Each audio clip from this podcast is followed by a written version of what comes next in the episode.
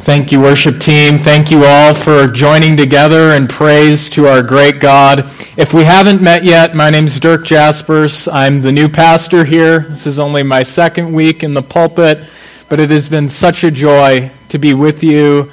And if I haven't met you yet, would love to meet you after the service. So introduce yourself.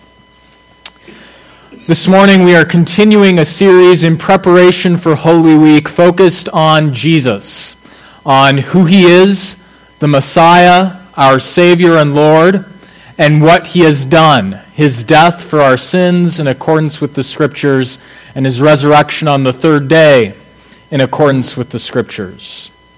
Last week we saw that Jesus predicted for his disciples that he was going to die, but that he would also be raised and that he would return in glory. As we saw last week, the disciples had trouble with this. Peter challenged Jesus. He said, No way, Jesus. That's not the way it's going to be. But Jesus taught them that his cross would come before a crown, that his death would come before life. This morning, we come to a second time in Matthew's gospel where Jesus predicts his own death. And again, the second time, we see that the disciples don't really get it. What we're meant to see in this passage is that Jesus walked a path of humility that led to his greatness, and that we, if we would follow him, must also walk a path of humility. So, would you please turn in your Bibles to our passage this morning, Matthew chapter 17, verses 22 through chapter 18. And once you get there, would you please stand, if you're able, for the reading of God's Word?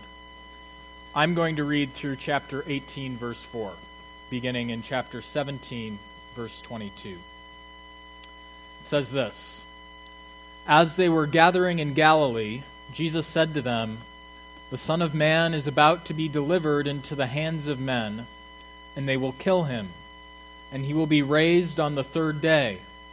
And they were greatly distressed. When they came to Capernaum, the collectors of the two drachma tax went up to Peter and said, Does your teacher not pay the tax? He said, Yes. And when he came into the house, Jesus spoke to him first, saying, What do you think, Simon? From whom do kings of the earth take toll or tax? From their sons or from others? And when he said, From others, Jesus said to him, Then the sons are free. However, not to give offense to them, go to the sea and cast a hook and take the first fish that comes up. And when you open its mouth, you will find a shekel. Take that and give it to them for me and for yourself. At that time, the disciples came to Jesus, saying, Who is the greatest in the kingdom of heaven? And calling him a child, he put him in the midst of them and said, Truly I say to you, unless you turn and become like children, you will never enter the kingdom of heaven.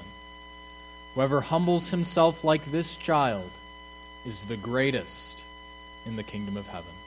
This is the word of the Lord. You may be seated. I want to start off our time by asking us a question What is greatness, and how do we achieve it? What is greatness, and how do we achieve it? Our world gives us lots of different pictures of what greatness looks like. We can think of world leaders who command the resources of superpowers and shape global politics. We can think of the CEO who's risen by his own bootstraps and has climbed the corporate ladder and now can sway markets with a single word. Or we can think of sports stars. Who's the greatest baseball player of all time or the greatest basketball player of all time? It's usually the one who has a single minded focus on winning, on defeating his opponents, the smartest, the fastest, the strongest. And our world tells us a story about how people get there, too, right? The picture of greatness is one of self achievement and self exaltation. And the way you get there is you climb your way to the top, even if you have to leave a few bodies in your wake. It's a picture of greatness that involves climbing and striving and ascending. Think of the language we use. A superstar singer climbs the pop charts, right? Or a political figure climbs from one office to the next, up and up and up. people jockey for position in the office or in uh, the town or, or whatever the setting is. It's a picture of greatness that is achieved by lifting yourself up by hook or by crook. And this picture of greatness is not unique to our day. The circumstances are new. They didn't have a stock market in Jesus' day. But the picture of greatness that we have today is not different from it was, what it was in Jesus' day. Think of historical figures from that period. Alexander the Great, for example. Why was Alexander called Alexander the Great? Because he conquered everyone in front of him. He rose to a position of power and to prominence through his own might and strength. He lifted himself up. The same is true of the Roman emperors of Jesus' day and many in our day.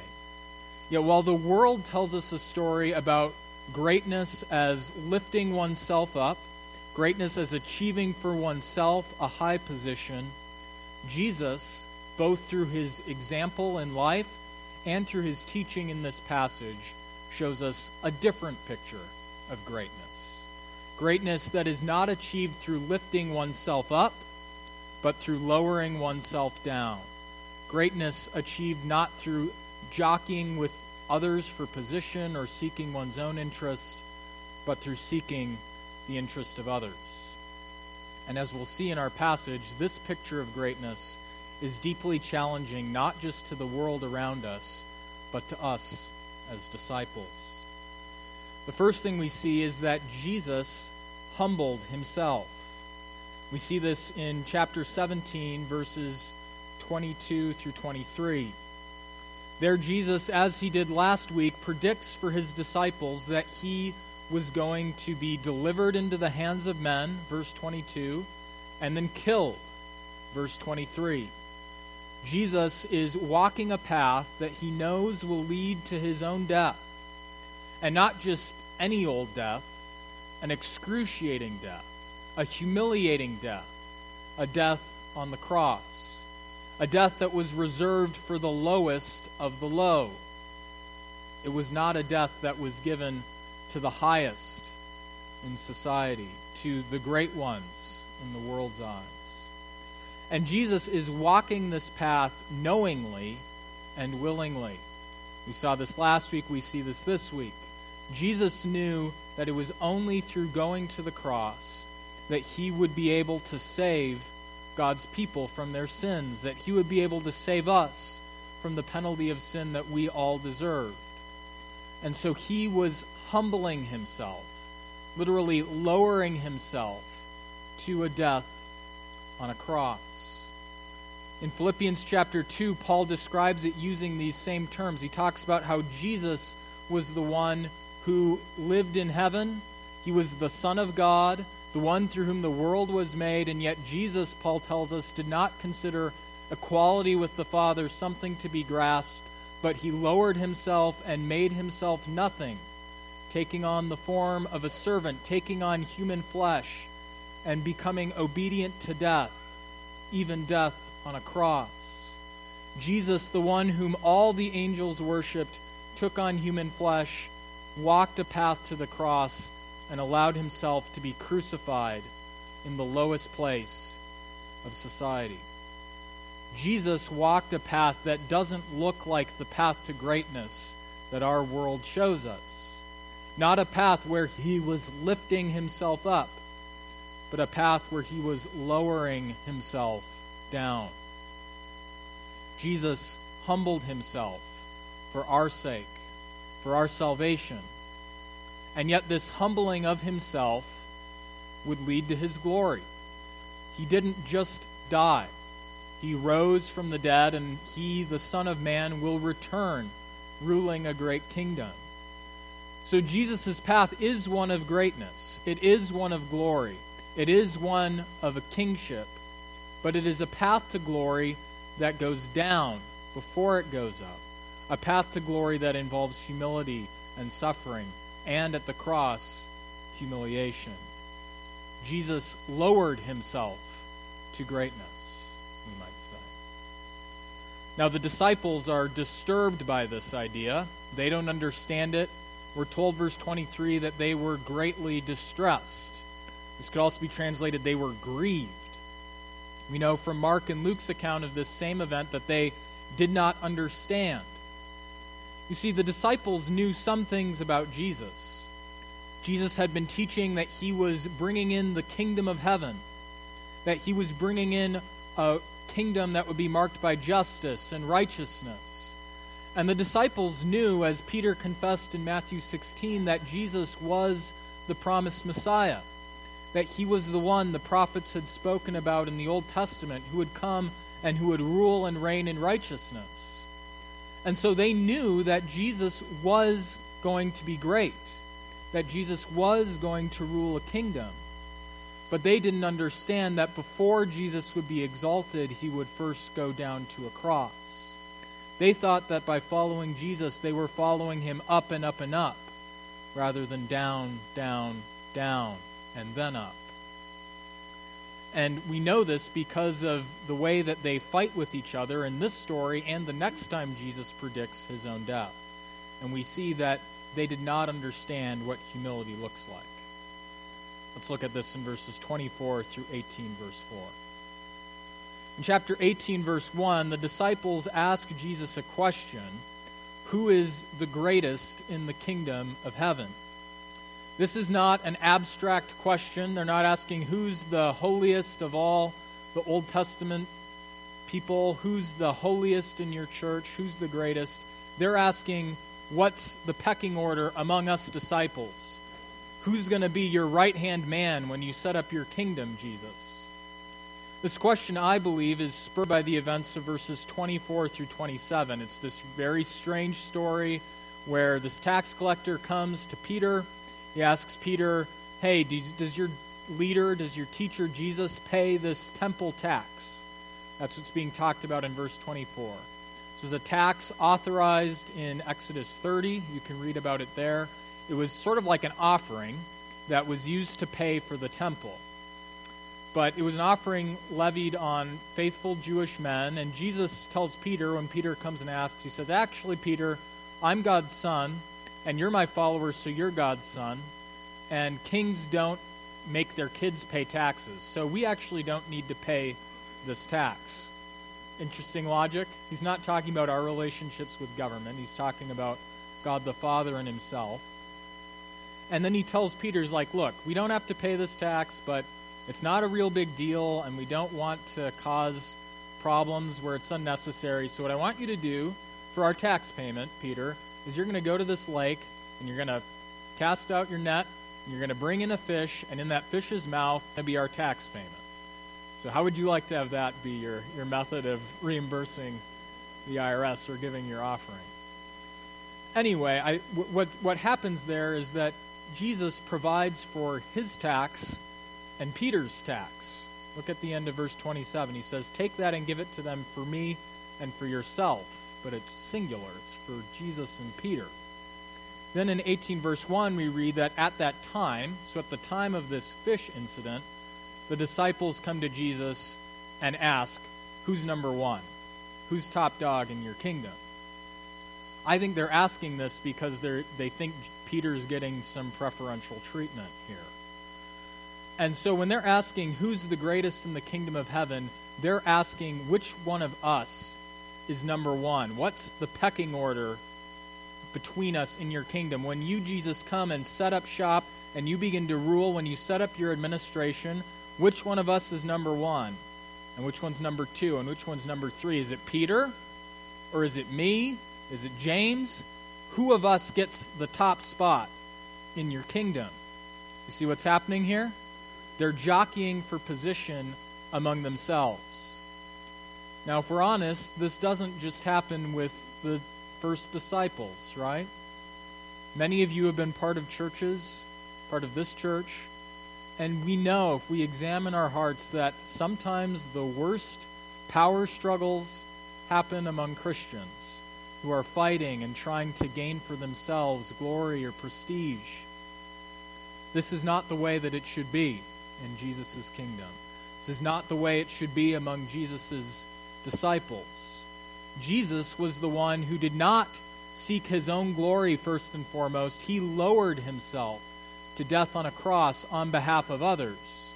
And so, if we are following him, it is improper for us to be seeking and striving for our own glory at the expense of others, especially at the expense of others in the church.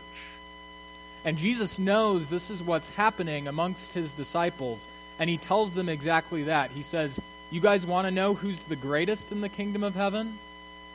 Well, let me show you. You must humble yourselves. We see this in verses 2 through 4. Jesus, having been asked, Which one of us is the top dog? calls in a child. And he puts this child in the midst of them, verse 2. And then verse 3 said, Truly I say to you, unless you turn and become like children, you will never enter the kingdom of heaven.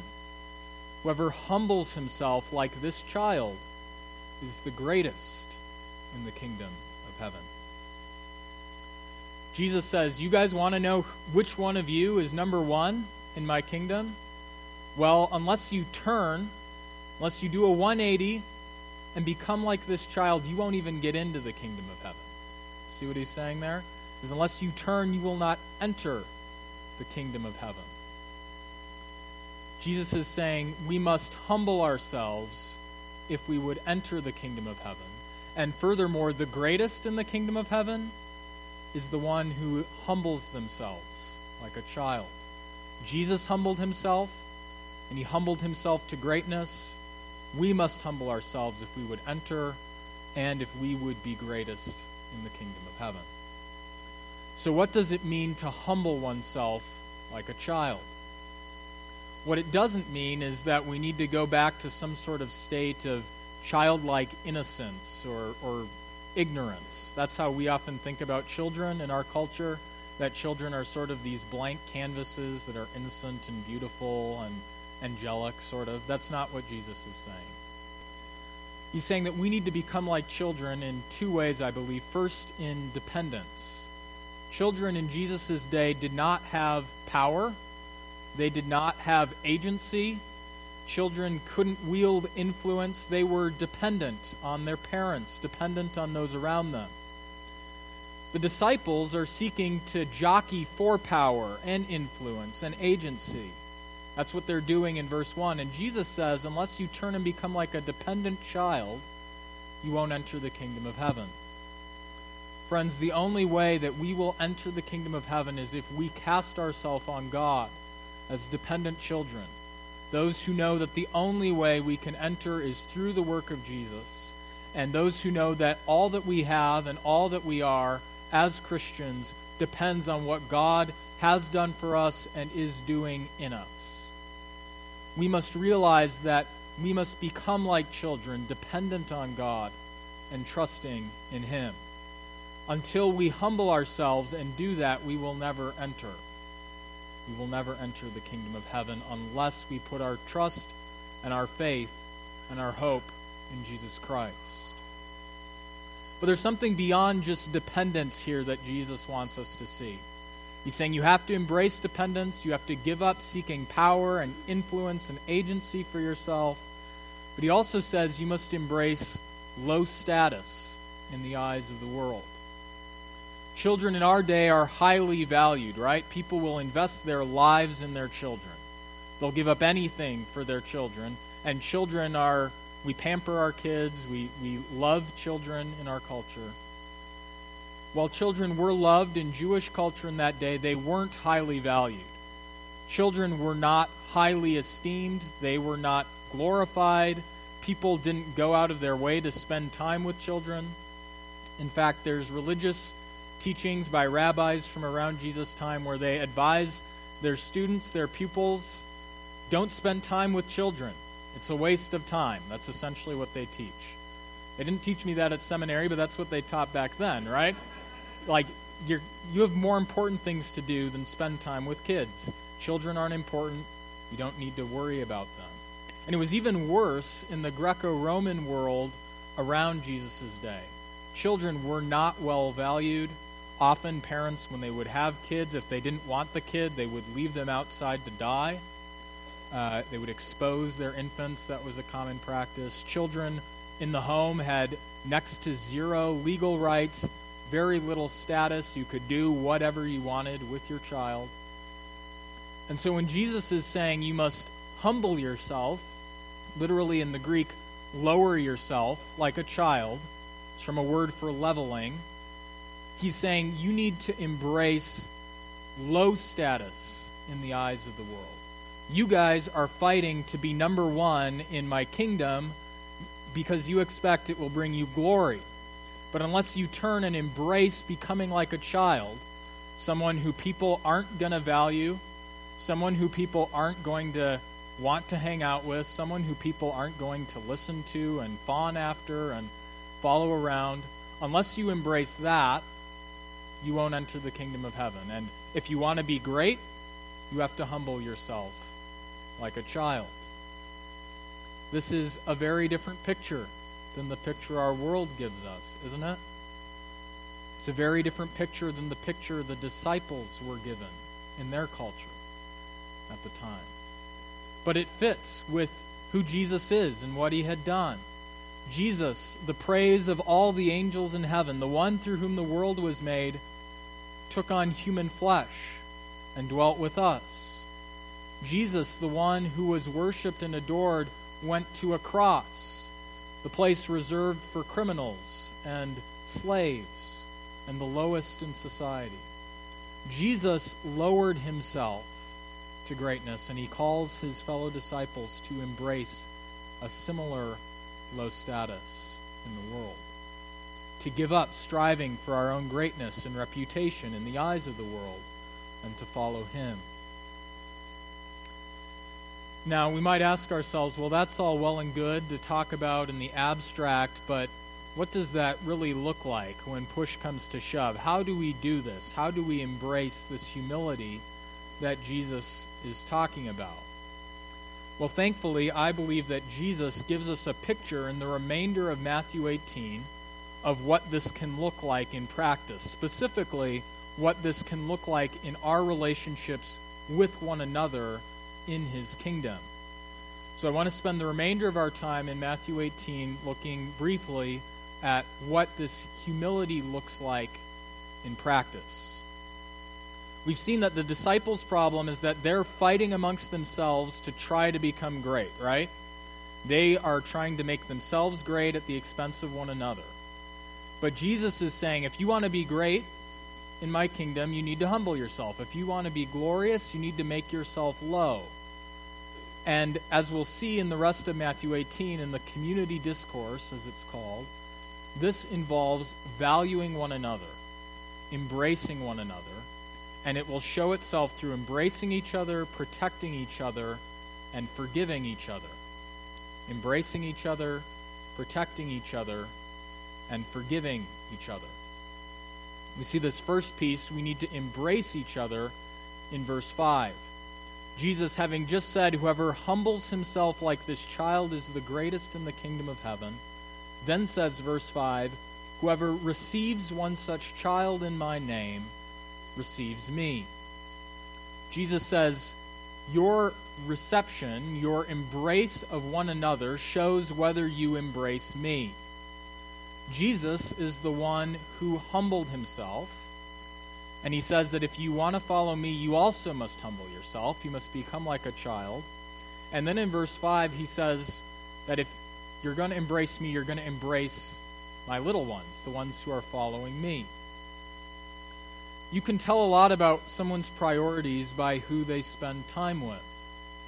Those who seek their own status, if you want to climb the ladder in your job or in the office, who do you spend time with? Who do you network with?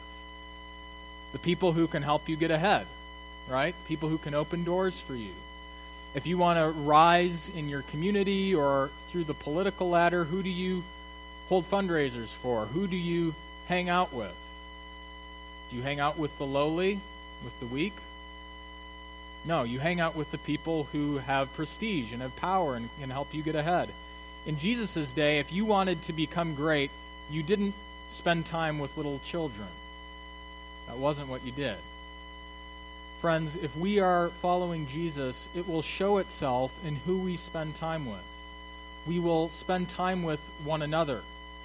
We will spend time with Jesus' little ones, those who also are following him and giving up status and power in the world in order to be like him. So, one of the first marks of whether we truly are receiving Christ, whether we truly are embracing Christ, is whether we are willing to spend time with those in the community of Christ who the world doesn't embrace, who the world doesn't love. That is a mark of what it means to humble ourselves like Jesus. So, as we look at our lives, if you take an inventory, if we look at our church, are we a church that embraces those who are of low status? In Romans, Paul tells the Romans who are in the capital of the Roman Empire that they should associate with those of low position. It is a mark of Christian humility of following Jesus to embrace others who are humbling themselves in following Jesus. So we embrace each other, but we also protect each other. We see this in verses 5 through 20. There we see Jesus painting a picture of community life that involves considering one another and confronting one another in cases of sin. I want to make a case to you that that's actually a mark of humility, that it's a mark of valuing one another above ourselves. Why do I say that? Well, in verses 6 through 14, we read Jesus warning against putting stumbling blocks in each other's way. Verse 5 says, Whoever receives one such child in my name receives me. But, here's the opposite of that whoever causes one of these little ones who believe in me to sin, literally, whoever puts a stumbling block in front of one of these little ones, it would be better for him to have a great millstone fastened around his neck and to be drowned in the depths of the sea. Pretty serious, right? He says, he then warns about temptations to sin, about stumbling blocks in 7 through 9, and then in verse 10, he says, See that you do not despise one of these little ones. So he just said, Don't put stumbling blocks in the way of my little ones, of those who believe in me. Don't despise little ones. You see, if we think little of one another, we are not going to consider one another. If we don't regard others as God regards them, if we don't value one another as God values them, we aren't going to think about them as we go about our life in the church. But Jesus makes clear in verses 10 through 14 that the Father loves the little ones and he cares what happens to them. And so if we are following him in humility, we also will value one another and consider how our actions affect them. Notice what he says in verses 10 through 14. See that you do not despise one of these little ones which in context is causing them to sin. For I tell you that in heaven their angels always see the face of my Father who is in heaven. What do you think? If a man has a hundred sheep, and one of them has gone astray, does he not leave the ninety nine on the mountains and go in search of the one that went astray? And if he finds it, truly I say to you, he rejoices over it more than over the ninety nine that never went astray. So it is not the will of my Father who is in heaven that one of these little ones should perish. Jesus here is saying that though his followers are little in the eyes of the world, though they are little ones, they are great in God's sight. That they're angels, here Jesus seems to be suggesting that there are angels that advocate on behalf of believers for God to God, that their angels have a direct line to the King of the universe, right? He says, God values the little ones, your fellow believers, so much that you ought to value them as well. You should not despise them. The word for despise there means literally think little of them. Though they're thought little of by the world, you should not think little of one another.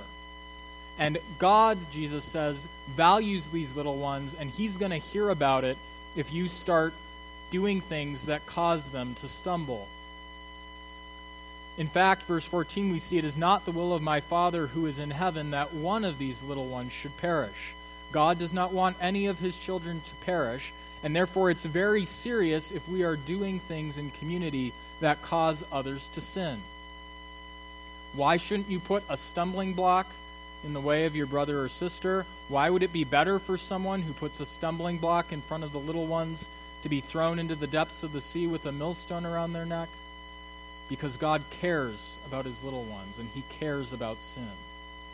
And so when we go about our lives together, if we're seeking our own interests in making ourselves great, we're going to think little of each other and we're not going to consider how our actions or what we want affect one another. But if we are thinking highly of one another rather than thinking highly of ourselves, if we're viewing each other the way God views us, then we are not going to despise each other and we're going to consider each other in what we do. For example, if you know that a fellow believer struggles with gluttony, for example, you're not going to take them to an all you can eat buffet, even though there's no sin in you going to the all you can eat buffet. Or alcohol, for example. I don't think the scriptures teach that alcohol use in and of itself is a sin. That if you but it does teach that drinking too much alcohol can lead you to sin if you get drunk. So even though you may not have an alcohol problem, if you know a fellow believer in your church struggles with that sin, you'll give up using alcohol around them for their sake, right? You won't do anything that could possibly cause them to trip and to stumble. That is the humble way of following Jesus, of protecting each other, right? You're valuing each other enough that you won't do anything that would cause harm to one another. Yet, the opposite of that is just saying, I care about myself, I think little of them, so I'm going to do whatever I want pursue what I want, regardless of how it will affect my fellow believer. Do you see how humility is the key there in that situation? But it's not just protecting one another by avoiding tripping each other up. We also see that this value that God places on the little ones, his desire that none of us should perish, also is the reason why we confront each other in cases of sin. We read verse 15 through 20. So he's just talked about how this parable of the sheep and the shepherd. Verse 14, he says, It is not the will of my Father who is in heaven that one of these little ones should perish. And then he goes into instructions about confronting sin and church discipline. Read what he says If your brother sins against you, go and tell him his fault between you and Him alone. Here's the key. Here's why you do this. Do you do this because you want to get what's yours? You want them to apologize to you so you can be gratified? You want them to be uh, to kneel under before you? know. You do this to gain your brother. Notice what he says. Go and tell him his fault between you and him alone. If he listens to you, you have gained your brother when we confront one another about sin, it is not because we ourselves have been offended, because we are seeking our own glory or to have some sort of satisfaction from someone who wronged us. No, the Father doesn't want any of the other little ones to perish. And so we shouldn't want someone who has sinned against us to perish.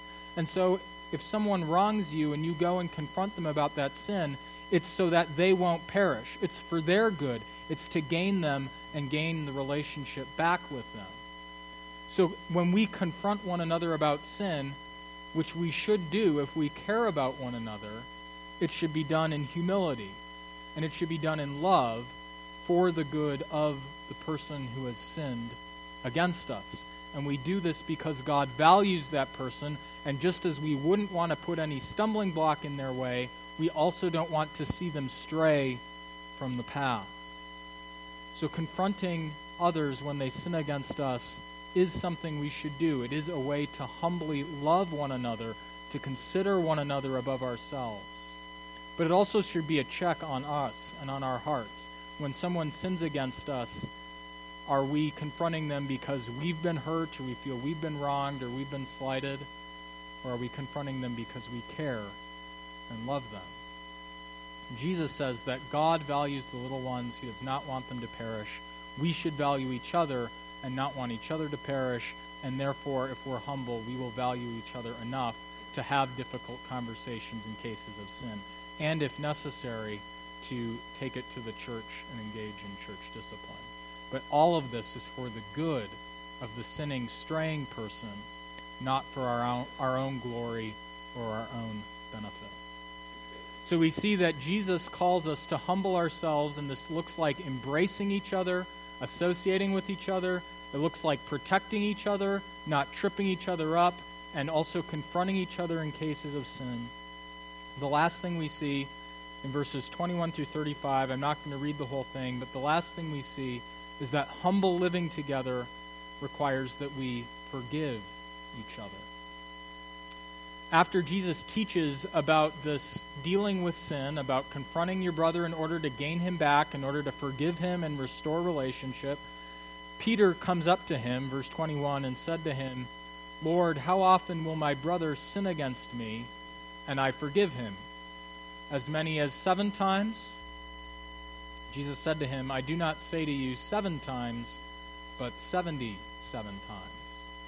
Peter says, Jesus, I see that you're teaching that when I'm sinned against, I need to go to my brother, I need to confront him, and I need to try to gain him back. But what if he just keeps sinning against me again and again and again and again? How many times do I have to forgive him? And Peter says as many as seven times. Here, Peter is probably being generous. The rabbis in Peter's day taught that you had to forgive someone two or three times and then you could say, you know what, they're unrepentant, I'm not going to deal with this anymore. Peter here says seven times, which was the number of completion in Hebrew thought. He's saying, do I have to forgive him seven times? Which to Peter seems like a lot. Like, I'm being really generous if I forgive him seven times, right? But Jesus says, Peter, there's no limit to how many times you must forgive your brother, how many times you must forgive a fellow little one. He says to him, I do not say to you seven times, but 70 times seven. Seven is the number of completeness in Hebrew thought, 10 is a number of completeness. So 7 times 10 is 70. 70 times 7, it's like completeness times completeness times completeness. Jesus is saying there's no limit, Peter, to how many times you must forgive your brother when they sin against you. It's not like after the 490th sin, then you can stop. That's not what Jesus is saying. He's saying there's no limit on how many times you must forgive your fellow brother. And then he explains it through an extensive story about how improper it is for one who has been forgiven by God to refuse forgiveness to others. The picture Jesus is painting is that true humility, humility that follows him, will for, lead to forgiveness being extended to one another if we are seeking to make ourselves great, if we're seeking our own interests, if we're jockeying for position with each other, we are going to be very hesitant to extend forgiveness to those who hurt us or those who sin against us. But if we're humbly embracing low status, if we're humbly giving up seeking our own greatness and our own glory, we are going to be willing to value one another enough to forgive when we're wronged to forgive when we're sinned against. We will embrace each other, we'll fellowship with one another, we will protect each other, but we will also forgive each other when we are wronged. So these are just a few of the ways that this humility that Jesus calls for, this humbling ourselves like a child, should look in practice. And I would encourage us as a church to be doing these things, to be embracing each other, even if there's no benefit to be gained for ourselves, to be protecting each other, to be considering if I do this, will it cause my brother or sister in the pew next to me to sin?